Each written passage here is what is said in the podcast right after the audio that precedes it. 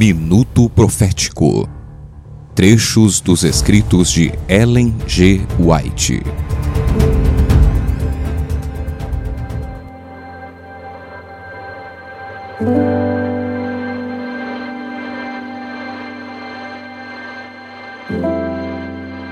Todos que quiserem produzir fruto como cooperadores de Cristo precisam cair na terra e morrer.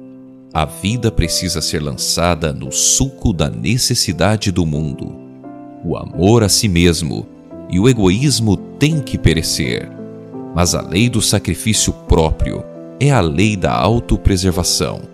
A semente sepultada no solo produz fruto e este, por sua vez, é plantado. Assim se multiplica a seara.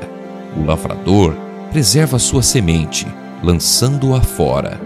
Desse modo, na vida humana, dar é viver.